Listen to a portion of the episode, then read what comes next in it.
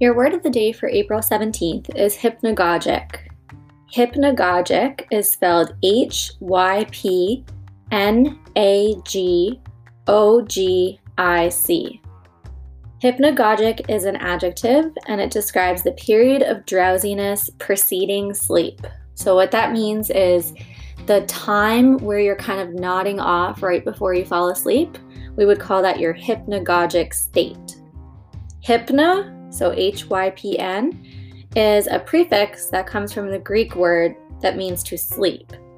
The part that goes agogic comes from the Greek word agogos, which means inducing or causing.